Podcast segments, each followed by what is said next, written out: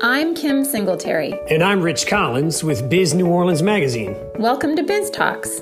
Each week, we reach beyond the pages of Biz New Orleans Magazine to bring you in-depth conversations with members of the business community. From the names everyone knows to the ones destined to make their mark, we'll dive into the top issues, best practices, successes, and failures of every industry that calls Southeast Louisiana home. On today's podcast, we talk to Stephen Perry, the president and CEO of New Orleans and Company, the destination marketing organization that promotes the city to potential visitors. Among the topics covered, the fate of New Orleans restaurants and hotels, how long it'll be before the city reaches 2019 levels of income, and how the meeting business will change forever. Now here's the podcast. First of all, thanks for being here and talking. It's a pleasure to be with you, Rich. All right. In 2019, New Orleans welcomed 19.75 million visitors. You spent a little over $10 billion. What are the metrics for 2020 going to be? Well, believe it or not, it's still too early to define it very accurately. We know that for the first quarter, at least up until the midpoint of the third month, the middle of March, we were having a tremendous year. The last 9 months of this year are going to be extraordinarily difficult. You're looking at a fall off that's so extraordinary. I'll give you an example of what we're losing a week. As we began the first 3 months of COVID, we were losing around 210 to $215 million a week in visitor spend. Now that's across all platforms. That includes airlines, all transportation, hotels, retail, restaurants, nightclubs, bars, music venues, and cultural attractions. But it's an extraordinary amount of money to take out of a city this small. And right now, you know, we're estimating we may be doing obviously doing a little better than at the beginning of the pandemic, but we're still losing probably $190 million a week. Hotels are projecting at the end of the year maybe being in the 25 to 30% of annual revenue level, but that's only because the first 2.5 months of the year were very strong. You know, during the month of August, we were looking at about 10%, and that 10% is only among the 58% of hotels that were even open. So it is going to be extremely difficult. Hotels are going to survive. There may be some that are sold, particularly smaller properties. The larger ones are obviously better capitalized. But hotels, as a general rule, are significantly better capitalized than the other critical sector of our hospitality economy, which is restaurants. And, you know, restaurants range from all of those iconic restaurants downtown in the French Quarter, Warehouse District that, depend anywhere from 65 to 85% of their revenue from visitors. So obviously they are under extreme duress. We think that Stan Harris of the Louisiana Restaurant Association and I have both predicted that there is a possibility that we could lose anywhere from 30 to 40% and maybe even more, depending on how long it is of our restaurants. Those most able to survive are going to be the neighborhood restaurants. And we hope if we can get the city open again, that'll be the case with neighborhood bars. The downtown, which is so dependent upon the visitors, it's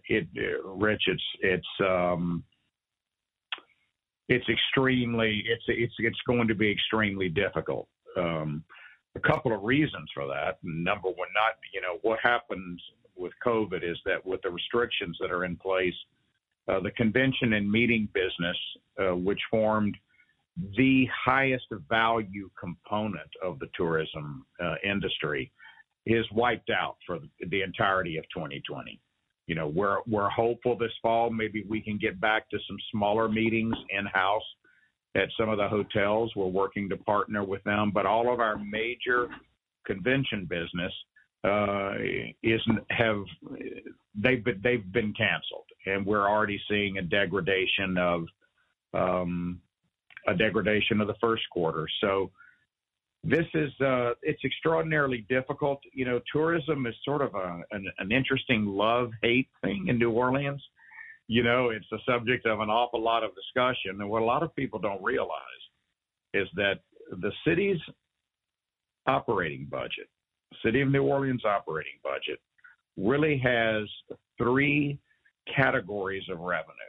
One is sales tax, one is property tax, and the other is self-generated revenue through fees, charges, assessments, etc., and some federal and other state funding matches.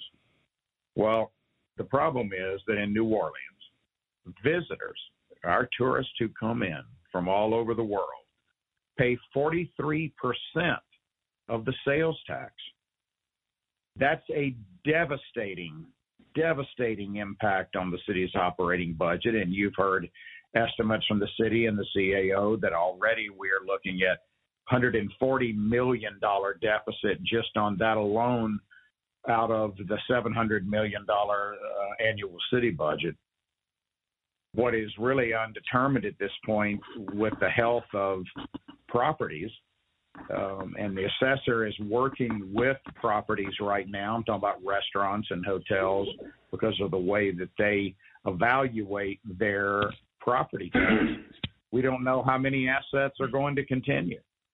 So, you know, this is New Orleans is at a critical moment, and its largest industry is a critical moment.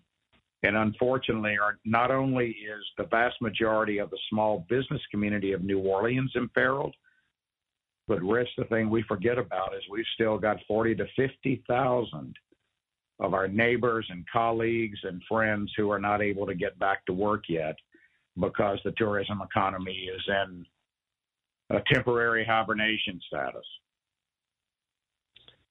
I read today that Louisiana has the worst unemployment recovery rate of any state, and is this why? Is it essentially the New Orleans tourism that's causing that?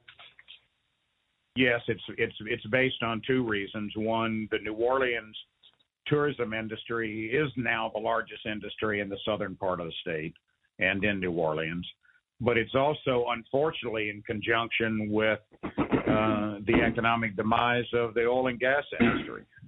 So what had traditionally been our two most powerful economic sectors are under extreme duress right now. And it's not just the core elements of the industry, but all of the ancillary industries, businesses, services, and employees that serve those two industries. So yes, this is why we're going to be doing a lot of work in the special session upcoming, because this is going to have an effect throughout the state. And in New Orleans' role, remember, Rich, we do $1 billion nearly a year in international travel. That comes through New Orleans and then spreads out throughout the state of Louisiana, North Shore, up the river, Acadiana, and so forth. So yes, it is. We are looking at some extraordinarily difficult times in managing governmental and municipal budgets, and a very difficult time in getting getting our friends and neighbors back to work. Is there precedent? Have we seen anything like this before? Never. You know, I'm often asked, Rich, if you know, how does this compare to Katrina? Is it as bad as Katrina was to us? You know, the reality, Rich, I try to explain it this way. After Katrina, we were broken. The city of New Orleans was broken for a while. And we had a lot to work on to fix back up, which we did. The world was good, but we were down. The problem is now the city of New Orleans is in great shape with wonderful new assets, but the world is broken. And that's made it extraordinarily difficult because the things that are broken are not things that we can fix. And so in terms of the depth of unemployment, the depth of peril to small businesses, the long-term peril to the city's finances, the fact that we have not gotten the kind of federal funding we need to keep all of us going. And in our particular case, you know, there's been no federal funding. They completely eliminated chambers of commerce and economic driver organizations and DMOs, destination marketing organizations, of which we're one of the nation's best. And they, Rich, they left us out, and they also left out the zoos and aquariums of America, which has been really difficult. So this is going to be a long process. What is that? What was the last one? In all of the federal funding, like, for example, PPP and other CARES Act funding, destination marketing organizations were excluded. Chambers of commerce were excluded. GNO Inc. type organizations were excluded. And also they excluded the nation's largest and most prominent zoos and aquariums. Zoos and aquariums. Absolutely. Yes, zoos and aquariums. It was a heinous public policy decision.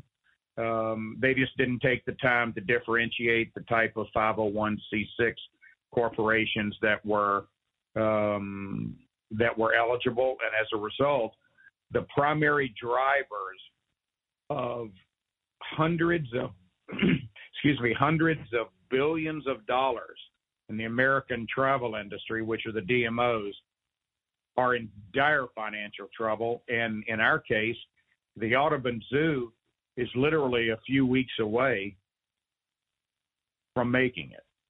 And that is absolutely staggering to me, that we have been to this degree utterly failed by our congressional delegations and thus far by the legislature. And we're hopeful that the legislature now is understanding, you know, these impacts, because of the impact we have on the state's fisc. It's in the tune of hundreds of millions of dollars, comes directly from New Orleans tourism. But, you know, Rich, the other thing people forget about, the single two most expensive assets the state of Louisiana owns are the Superdome and the Convention Center. And they are the largest economic drivers in this part of the state. And their revenue, that's self-generated in part and comes from hotel taxes in the largest part, which pays their debt service and operating costs. Without us functional, it puts another gigantic burden on the state that would have to come from the state general fund. So we're really hopeful that we're going to be able to get this message across. You know, back after Katrina, the difference was we got $28 million for tourism marketing and promotion through federal CDBG grants, thanks to Senator Landrieu and working with Lieutenant Governor Landrieu at that point.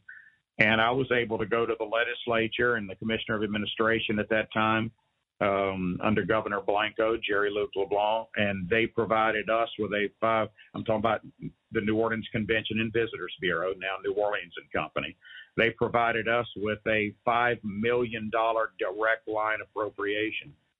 The combination of those dollars, which were divided between NOTMC, the Tourism Marketing Corporation, which no longer exists and is a part of us now, but we had the equivalent for driving the recovery of our industry somewhere in the range of $23 million. And we don't have that now, not a single dollar. And so we are, we're very concerned. We're very concerned about the future of our cultural attractions, of our restaurant industry. We're extremely concerned right now, Rich, about all of the sole proprietors, the small companies that work with musicians and talent, those that give the amazing tours, the transportation companies, the bus companies. All of them are dependent upon this multi-billion dollar, $10.6 billion tourism industry. And right now, none of those are being provided for. And even though for our restaurants and some businesses, the PPP really helped, That's run out now. And the only thing that's going to save us is if visitors come back. So is the problem that, like you said, the world is broken this time, so it was easier to get some millions in federal money to help after Katrina, but right now there's everyone needs help and everyone's asking, and you guys have not been able to be heard. Is that more or less what's happened? Well, basically that, and in fact, it's been easier to get money into in this, except for us, than it ever has been. I mean, Congress has appropriated nearly $2 trillion thus far. And we had another major, we thought we had our issue resolved for us and the zoos resolved in this next round. But of course, there's complete political impasse in Washington. And as a result, there's not going to be a bill passed prior to the election. And so it keeps us in a truly difficult, difficult position. And we're going to lose a lot of companies in New Orleans, and we're going to lose a lot of permanent employment here. Because, Rich, when people ask, how long is this going to last? We were hopeful at the beginning it was just a couple of months. But the reality is we're projecting a return to normalcy. If you look at hotels and restaurants, we're looking at a return to normalcy in the spring of 2024. That's a long way away. So you're hoping to get to 2019 numbers in 2024? That is correct. That's exactly right. We're going to see an incremental gain. The things that we need the most right now are some additional stability for our businesses to hang on, monies to drive the catalytic effect. I'm talking about things like the next round of PPP. Gotcha. Federal help. Yeah, federal help, support for workers. There is state money for small businesses, but they constructed it poorly. $300 million was set aside, and only $25 million of that has been awarded. See, if we were able to get $10 to $20 million, the difference is, instead of $5,000 going to an individual company that has a minimal impact, we're able to affect thousands of businesses and tens of thousands of workers. So I'm hoping the leadership in the House and Senate and that we'll be able to make that case locally. Federally, we need more PPP dollars to be appropriated to keep our businesses solvent. We need to have additional help for those who are structurally now unemployed, because it's going to take the industry a while to come back. Because in America, you've got over 15 million hospitality workers. And of course, it's a tremendous number of our friends and neighbors here in New Orleans. So we need that. And the other is that we're going to need, we need these marketing dollars, and it's going to require the state and the federal government to do that for us. In the state's case, most of the money they're coming up with are actually federal CARES Act dollars. And, Rich, the good thing is Secretary Mnuchin of Treasury has already promulgated a rule that allows the use of CARES Act dollars for tourism marketing and promotion. And, in fact, 8 or 9 states have already acted and provided it to their counterparts to us. So we're hopeful that that's in the near term horizon. Wait, do you mean that some of the money that the state's already gotten there's precedent that it's already gone to organizations like you, and just not here in Louisiana? Yes, in other states. In other states. Gotcha. And we had that in the appropriations. Yeah, we had it in the appropriations bill this year, and it was taken out in the conference committee report, which was very unfortunate for. Yeah, that's a conversation between you and the legislature? That's you versus Baton Rouge? Yes. So we've already begun those conversations, and hopefully, that will recur. But we also have significant, through our national organizations, U.S. Travel, on whose board I serve, we have our lobbying team nationally, and with the National Restaurant Association and others, that work very hard to have components of the next federal legislation allocated directly to driving this huge hospitality and tourism industry in America. So we were very hopeful. Right now, we know that at least from now till the election, we're dead in the water. So is this an accurate summary? Thinking about what's your list of to-dos. One is you and all of your, peers around the country are lobbying at the federal level for help for DMOs and zoos, aquariums, et cetera, all the people that were excluded. Meanwhile, you're also advocating in Baton Rouge for some of the money Louisiana has already received, some of that $1.8 billion, to be able to be used for things like marketing. And then meanwhile, you're also, you've had some public skirmishes here in New Orleans over the year.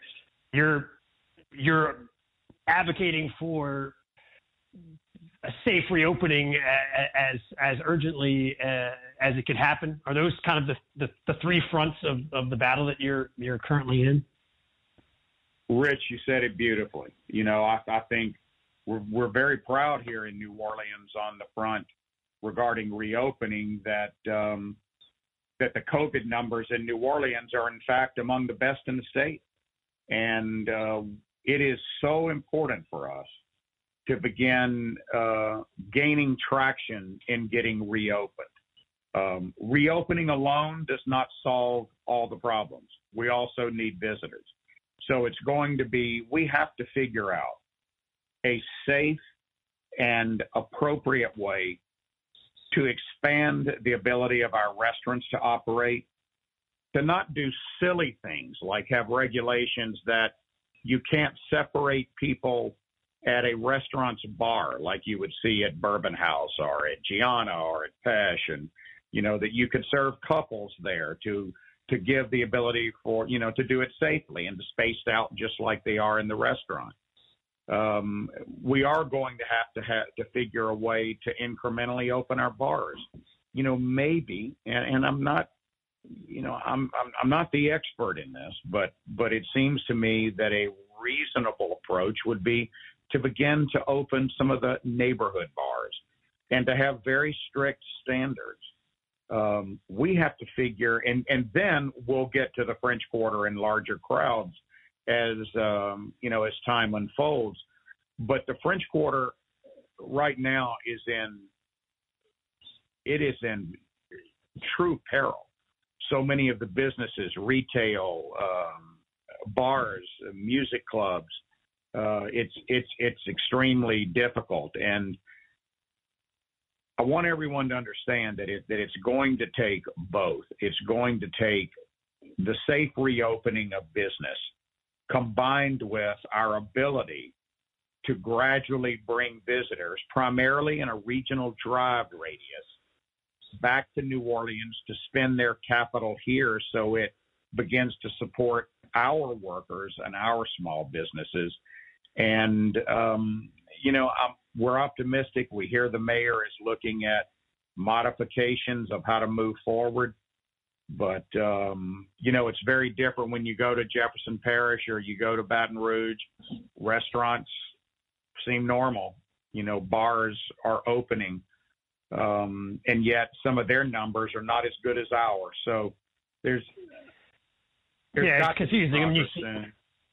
It's hard because obviously business owners and then advocates have to argue for the industry to return and recover, and then governors and mayors have to keep public safety and policy in mind, and so there's this unresolvable tension almost. I wonder, Rich, you just hit the key point right there. There will always be a constant tension, but we have adopted in hotels, in restaurants, some of the safest protocols. It is safer now, I think, to visit a restaurant and eat than ever, and certainly to stay in our hotels. So we think we have the ability to do it. The problem is that we, around the country, you have discussions where mayors reach out to industry leaders and try to figure out, how do we safely get back open? Unfortunately, here, we don't have that dialogue. That's all done entirely within the mayor's office, and we have very little ability to communicate with that. Yeah, I was reading over just from summaries from a few months ago about when you as the mayor had a kind of a public feud, and that seemed to be your main complaint, is that you guys were left out of the conversation. Is that still how you feel? Well, it doesn't make sense not to involve the top leaders of your largest industry who want to partner with you, who want to create a safe work environment. And it's just, as you know, from the first time from when the mayor ran and to her first year in office, there's been considerable tension between the mayor and our industry, because there does not seem to be a lot of respect for our industry or appreciation for the fact that it funds the largest portion of the city budget. And it's, we're hopeful that those tensions will melt away at some point. We don't see evidence of that yet, but we are certainly open to be good partners to try to figure out how to do it, because we have to do it safely, Rich. Otherwise, it just backfires on you. It has to be done safely. Right. Hey, so look, I had a couple of specific questions, and you were speaking at length and eloquently about some stuff. So could I just let me throw out some quick questions for you, if that's all right? Sure. One was, so what are hotel occupancy numbers now? Are we still in high single digits? Have we cracked into the teens? Yeah, it really depends on the days of the week. On the weekdays, there is very, very little occupancy. We've only got about 60% of our rooms open right now, which is difficult. There are a lot of smaller boutique properties that have not made a decision to reopen because of the cost. Right now, you will see, If we take our hosting of the evacuees out of the equation, you're looking at our hotels, the hotels that you traditionally associate with, tourists visiting New Orleans, of us being between 20% to 30% occupancy on the weekend. That's the aspirational goal, but with the evacuees in town, of course, taking up a lot of the rooms in 36 of the hotels, we're not reaching that. I think you're looking at, in terms of revenue this year, that by the end of the year, we might be roughly at 30% of hotel revenue, but you've got to realize that's only because the first 2.5 months of the year were strong and much bigger than year over year in 19. Right now, you're looking at an occupancy figure. If you were to project for non-evacuee, you'd be looking in that 10, 11% range right now on an average. Got you. And I remember there was the beginning of the year, there was that meeting downtown where I remember you gave a talk and you projected, you were saying that the city had been on a 10-year run of improving each year, I think, except it's for maybe 1 year. But then you thought there were signs that this year might be a little flatter. But then, of course, you or no one had any idea what was in store. No, we were expecting it to be a little flatter early in the year, but then as it turned out, we were able in the early part of the spring to get some things booked into the fall, where we had citywide conventions from the 1st of October to the third week of December. It was going to end up being one of the most robust falls in our history. And of course, the forces of nature had different plans. All right. Well, let me hit you with a follow up on that. So meetings, you said by 2024, maybe it'll be back to 2019 numbers overall, the New Orleans tourism dollars and visitor dollars, but there's a lot of talk about the meetings industry just changing fundamentally. And I mean, do you think that, are you and all your colleagues in other cities, are people planning for adjusting the amount of work travel and work meetings that are going to be happening? Is it going to just be less? Well, we're already in the process of doing that. It is absolutely inevitable, and if you don't recognize that, you're going to make a serious error in in planning. We're talking every week with scores of meeting planners of various size organizations, global meeting planners from big national and international corporations, the nation's largest associations, and all of them and all of us, I and my peers and all of our teams, are exploring new and different ways to meet. Obviously, safety protocols the next few years are going to be of the highest importance. We anticipate, for example, this year, the development of what we call hybrid meetings, where there will be part virtual, part in person. You might have fewer exhibitors. You will almost certainly, at least in the next year, have fewer attendees.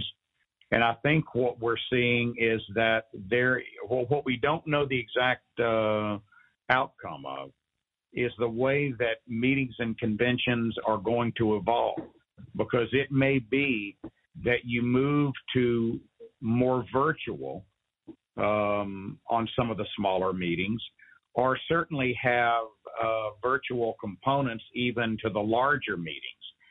So I think, you know, when I say that it will be the spring of 24 until we're back to normal, that is in range of rates, hotel occupancy, meetings with attendance. I think we're looking at the pandemic is not just between now and a vaccine. Even after the vaccine comes, you know, we're seeing numbers in American polling that show that 20 to 25% of Americans may not even take the vaccine. So there are going to be a lot of elements, I think, that are going to change. One of the biggest financial decisions and one of the most important in terms of strategically long-term for us is with the convention center renovations. We have a $500 million master plan ongoing, and Mike Sawaya, their president general manager, and I have been in discussions with our teams now for several months. We have an unprecedented opportunity. The American meeting industry is changing, and it's changing and evolving with new technologies and new layouts right at the moment that we're going through a new capital master plan. That's the best thing that could have happened for us, because what we're in the process of doing is working with our architects and designers and working with and charrette groups and with our meeting planner customers to identify the changes, the things that will be a part of this new evolution of the American meetings industry. And we're going to be building that into our hotel. So I think over the next year or two, you're going to be seeing some very exciting things coming from the center as we modernize into a future that, in our opinion, is absolutely going to be inevitable. So is your thought that the spending on the convention center is more essential now than it would have been before all this happens? So full speed ahead. It's even more essential. Yes, it is even more essential. You know, we have a wonderful center, but the reality was we were already 10 or 15 years behind most of our competitive set. Our center was outdated. Look, it was a grand old box, and it had a lot of great features. And we were still able to book, you know, an amazing level of business in. But our competitors were starting to get the edge on us. And in business, if you stand still, you lose. And so we knew it needed a massive overhaul and renovations. The difference is now we're doing some fundamental rethinking. We're not only going to be doing these tremendous renovations and bringing in new light and doing the things we're doing on Convention Center Boulevard, but the utilization of additional outdoor space, the way that meeting rooms will break out, the way that technology will be utilized. These are the kinds of things that I think we are incredibly fortunate in some ways that we had delayed a couple of years in getting the center renovation started. Now that it's occurring at this time, we're going to be able to involve the best thinking in America from our customers, along with our designers, as we create what we hope will be one of the top 2 or 3 centers in terms of new capacity in the country. Let me bring up two counter arguments. So let me get your reactions to it. One that I've heard over the last, year or two was that cities around the country have been following the "if you build it, they will come" mantra with the convention centers, but in a lot of cases it hasn't paid off the way they'd hoped.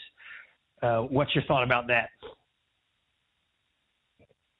Well, I don't know many places where having convention centers has not paid off. The reality is that this is the highest value component of the American tourism and hospitality industry. In New Orleans, it's changed the face of who we are as a city. I mean, you realize that my company has more Fortune 500 customers than GNO Inc., than the Louisiana Department of Economic Development. We see more of their leaders. We connect with more of them. We make New Orleans a business mecca because we are still one of the top 6 or 7 meeting destinations in America. What has happened, you know why there was a proliferation of all of this convention center expansion? It's because of us. Because we're we're a small city. 390,000 people, yet one of the top 6 or so convention centers in North America. Well, the idea was that others would build centers and replicate what New Orleans has done. But the difference is all of those don't have the appeal of New Orleans as a destination. The fact that we're a world-class entertainment destination, world-class food, that has made the difference. And fortunately, as we're adjusting, what you're going to see is that this huge value component of us driving business and being a center for business growth, it's going to continue. You mentioned you were top 6 or 7. Who are your primary competitors? So the biggest competitors for us are Las Vegas, Orlando, Atlanta, Chicago, Nashville, and San Francisco and San Diego. Now, when you look at those, San Francisco is in extremely difficult time right now. Their CVB equivalent, San Francisco Travel, is laid off twice the number of people we have. The city, is also fighting the fires issues there. They have had problems with downtown homeless that have really affected them. A number of their meetings have actually moved to us, but they're going to keep a strong meeting and convention segment because they are the meeting place for Silicon Valley. So they're going to be good. San Diego, which is a wonderful city, has expanded their center. But the biggest growing, if you were to ask if there was a new New Orleans on the horizon, it would clearly be Nashville. So Nashville and New Orleans both compete for a lot of the same business. We have a little more capacity than they do, not quite as much, though, as Atlanta, but we're a more desirable destination than Atlanta. We have other things to offer. Atlanta has greater airlift, obviously, is one of the world's biggest airports. So everybody has something a little bit different, but when you were to say, who do we fight the most, you would say Atlanta, Nashville, Orlando, Chicago, and Las Vegas. Okay. I like how in your answer, you kind of threw a little shade on San Francisco. You did a little sales pitch for New Orleans there. Well, no, San Francisco is one of my 2 or 3 favorite places in the country. The problem is they're a good example of what happens if you don't maintain your downtown in relation to crime and the homeless. It's had a terrible impact on them. And one of my best friends in the business is my counterpart there, I think he's doing tremendous work, but they've got some real challenges right now. Well, it seems like, as you talked about the city, it seems like a cautionary tale for the problems for our country in microcosm, in the sense of incredible wealth, massive amount of tech industry, but then you've got, nobody can afford to live there. You've got a homeless population. You've got the fires. It's sort of like the whole American story in one city. It is terrible for them. Yeah. One other thing, and then I want to ask you something about what you just said, but the other criticism I heard about spending money on the convention center right now in this time of all times is that maybe that money would be better spent helping all of the unemployed hospitality workers. Talk to me about that. What's your philosophy there about spending more money on the convention center in this time? In this context? You mean about the union argument? Because that was a recruiting piece launched by union organizers here. Of course, you don't Gotcha. Have specialty taxes that are used to lay the groundwork for 10 and 20 years for hiring thousands of people, preserving their jobs. You don't suddenly take those away and reallocate those in lieu of state and federal government unemployment compensation. That absolutely makes no sense. What that would be like would be if you were to say, all right, let's shift money from. I mean, why shouldn't we shift it from banks? Why should it be just from the convention center? Why shouldn't we Gotcha. Shift it from law firms? Why shouldn't we shift it from real estate? I mean, what the dollars that are allocated to the center by taxes on our customers are to provide the competitive foundation to have tens of thousands of people at work for another couple of decades. And if you were to do what the unions had proposed, then they, of course, the unions are not known for making the best strategic business decisions. If you were to have done it in that way, what you would have done would have cost all of those. You would have helped people out for 6 months, and you would have cost them their jobs for the next 10, 15 years. So it absolutely made no intellectual, economic, or human sense. Does the argument that our workers need more dollars make sense? Oh my gosh, yes, it does. I mean, there is no question but that gig workers, hospitality workers of across all platforms needed more federal help. We still need more federal help. And because the pandemic time frame has extended, we need the federal government to help our employees. And so we're hopeful that will be the case in the next round. It's just, unfortunately, political gridlock in Washington has ended up crushing small business people and crushing our workforce here. Right. Couple of specific questions. You'd mentioned earlier that you think we will lose, I think you said, was it 30% of restaurants? Did you say 30%? Well, there's a very good possibility of that. We've already, as you know, have lost a number of great names.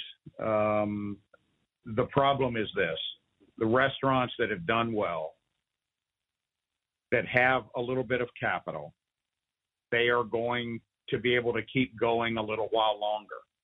But the run rate on their capital is so fast that if we don't come up with additional help for them, and additional help for us to drive them customers, the peril that restaurants are in could be something that changes the face of New Orleans and its reputation.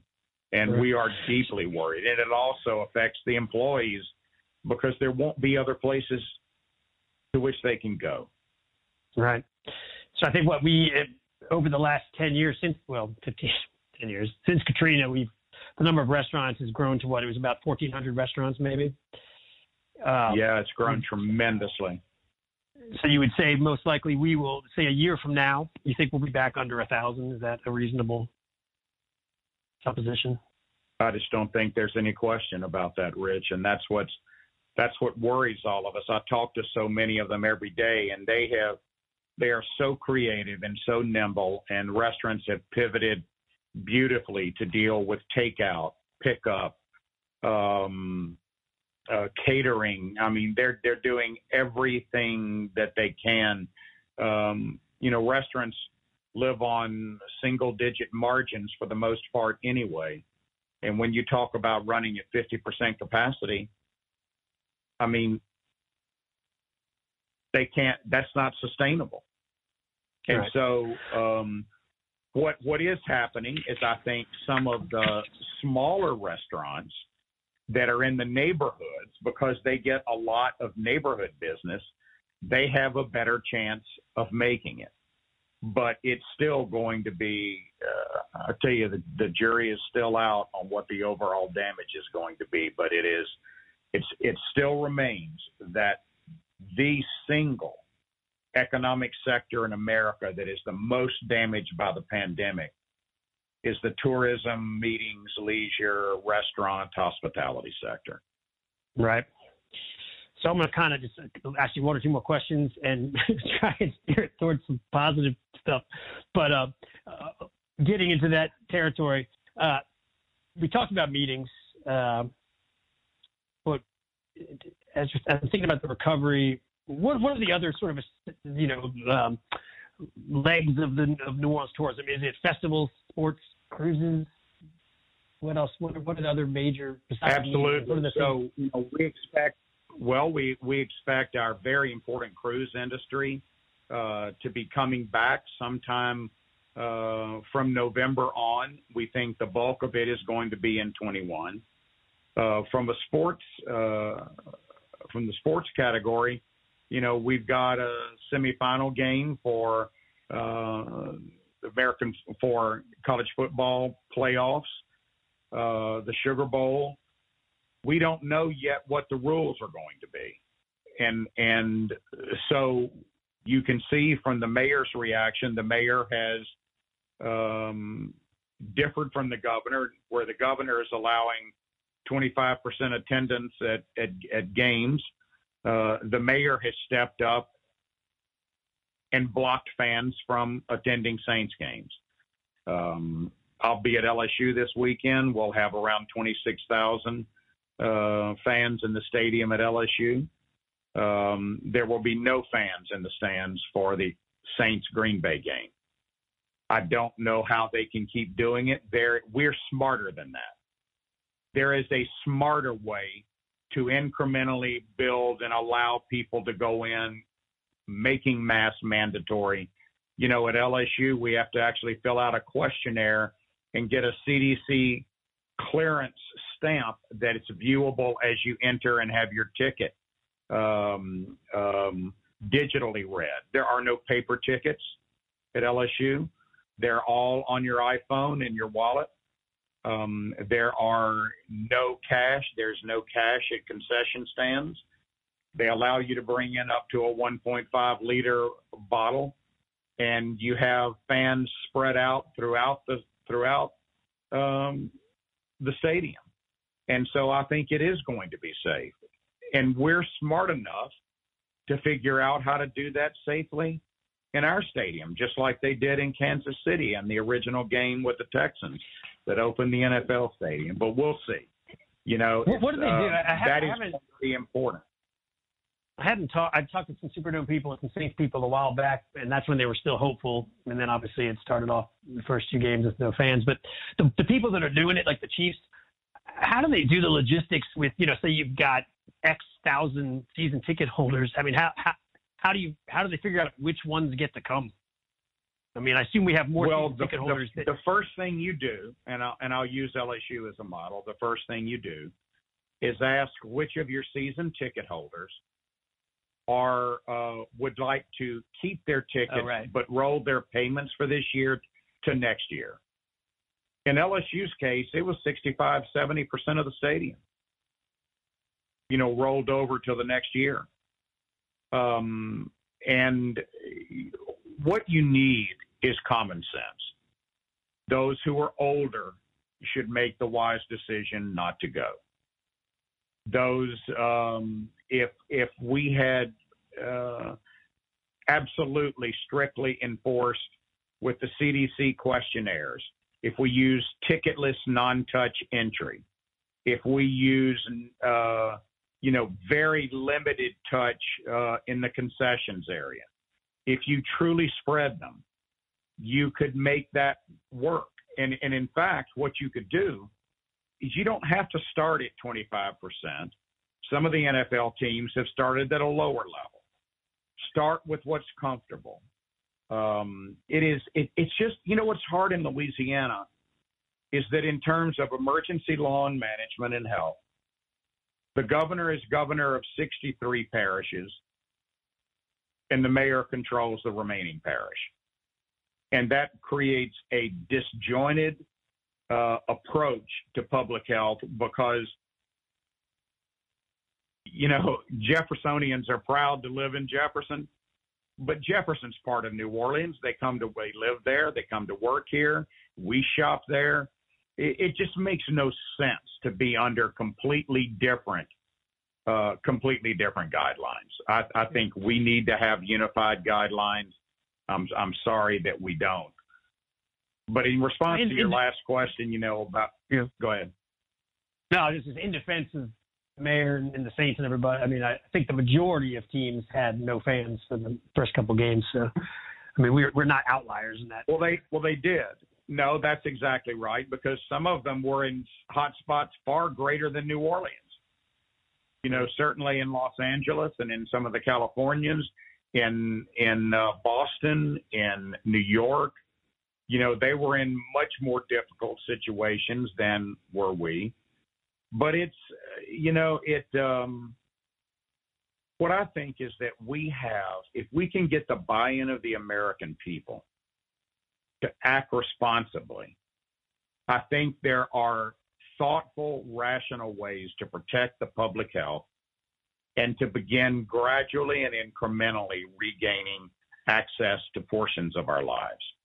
And that allows business to come back, and that allows people to normalize. And I think a true balance between both is what you always have to do. Right. I sort of got lost track of where I was. But we were talking about the other sort of basic the legs of the table, the platforms.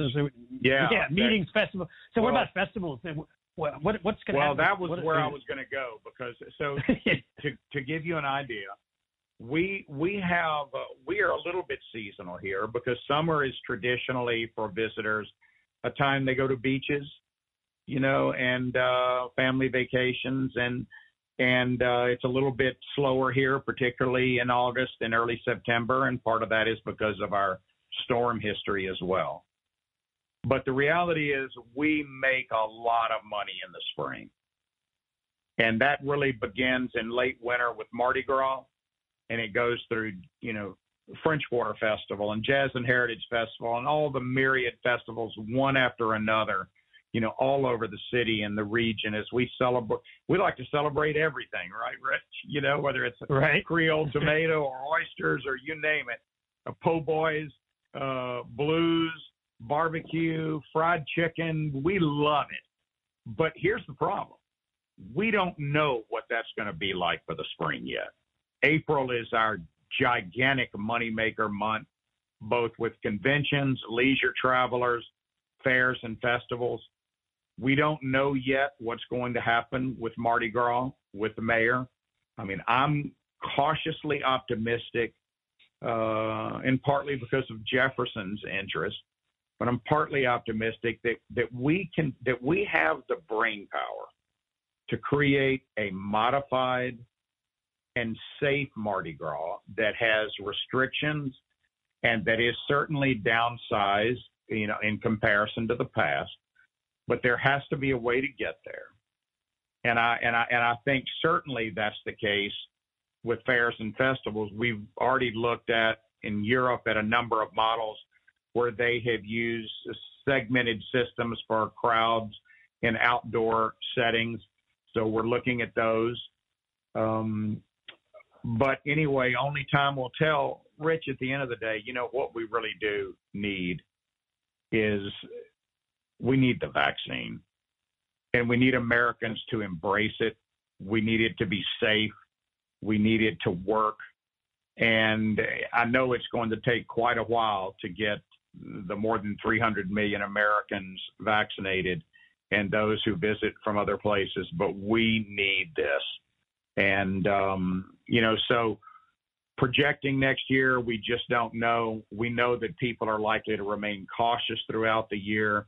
and we are buckling down not only for what has been a catastrophic 2020, but we're looking at a weakened 2021, and we're hoping once we get the vaccine and get American acceptance of it, that we'll be in good shape to really begin rebuilding by next fall and into the spring of 22.